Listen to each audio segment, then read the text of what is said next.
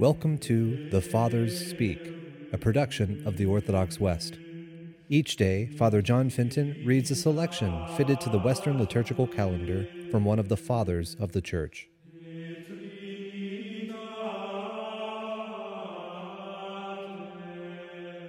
Let us listen to a portion of a homily by our Father among the Saints, Andrew of Crete. The fulfillment of the law is Christ himself, who does not so much lead us away from the letter as lift us up to its spirit.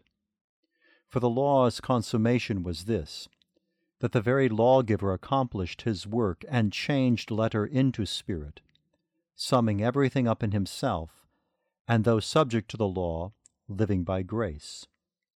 He subordinated the law, yet harmoniously united grace with it, not confusing the distinctive characteristics of one with the other, but effecting the transition in a way most fitting for God. He changed whatever was burdensome, servile, and oppressive into what is light and liberating, so that we should be enslaved no longer under the elemental spirits of the world, as the Apostle says, nor held fast as bondservants under the letter of the law. This is the highest, all-embracing benefit that Christ has bestowed upon us. This is the revelation of the mystery. This is the emptying out of the divine nature, the union of God and man, and the deification of the manhood that was assumed.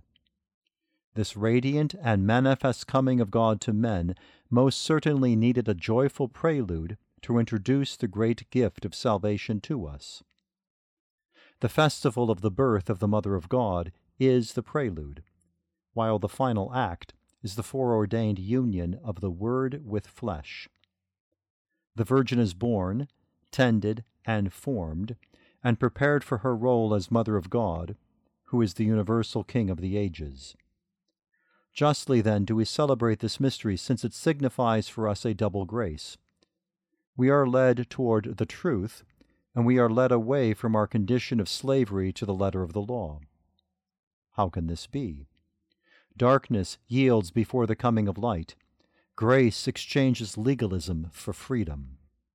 But midway between the two stands today's mystery, at the frontier where types and symbols give way to reality, and the old is replaced by the new.